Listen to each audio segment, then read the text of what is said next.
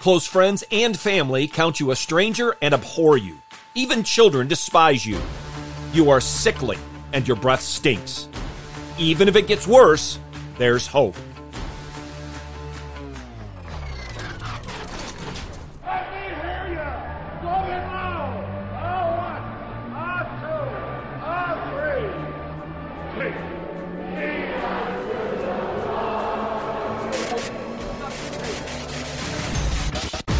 Welcome to In the Bullpen Up and Ready, a ministry of developing contenders. The call has come. You need to get up and ready now. And look who's coming up. High fly ball into right field. She is gone. All of us have suffered at times in our lives. Some of us have suffered tremendously. But I believe it's safe to say that none of us has suffered like Job. He lost 10 children in a single day. He lost virtually all his possessions, and then he was struck with a very painful and debilitating disease.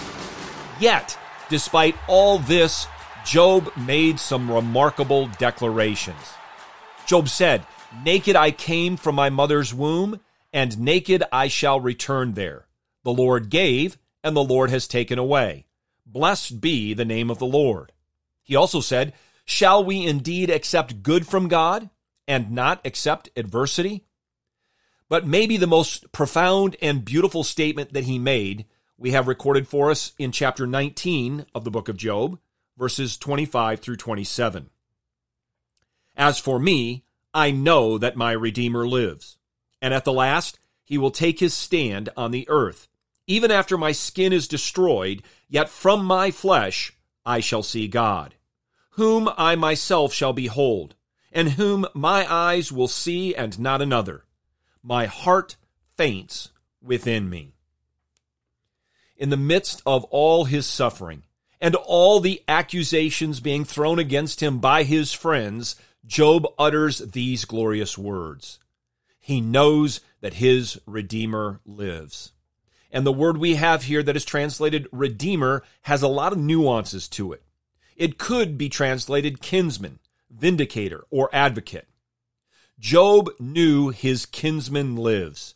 Job knew he had a friend that sticks closer than a brother, one who is never ashamed of his kin, and a relationship that can never be severed. Job was confident that his vindicator lives, one who would exonerate him from blame and false charges. Job knew his advocate lives. He understood what the Apostle John would write millennia later. And if anyone sins, we have an advocate with the Father, Jesus Christ the righteous. Christ is a kinsman, vindicator, and advocate because he is a redeemer. And as our redeemer, even in the midst of the most extreme suffering or persecution, we must remember that he is our redeemer and we must rest in Christ. Regardless of our circumstances, we can sing, It is well with my soul. And we can sing that knowing that Christ Jesus endured the wrath of God for our sins and that he is our Redeemer. We are able in Christ, whether it is during prosperity or adversity, to declare, As for me, I know that my Redeemer lives. From my flesh, I shall see God.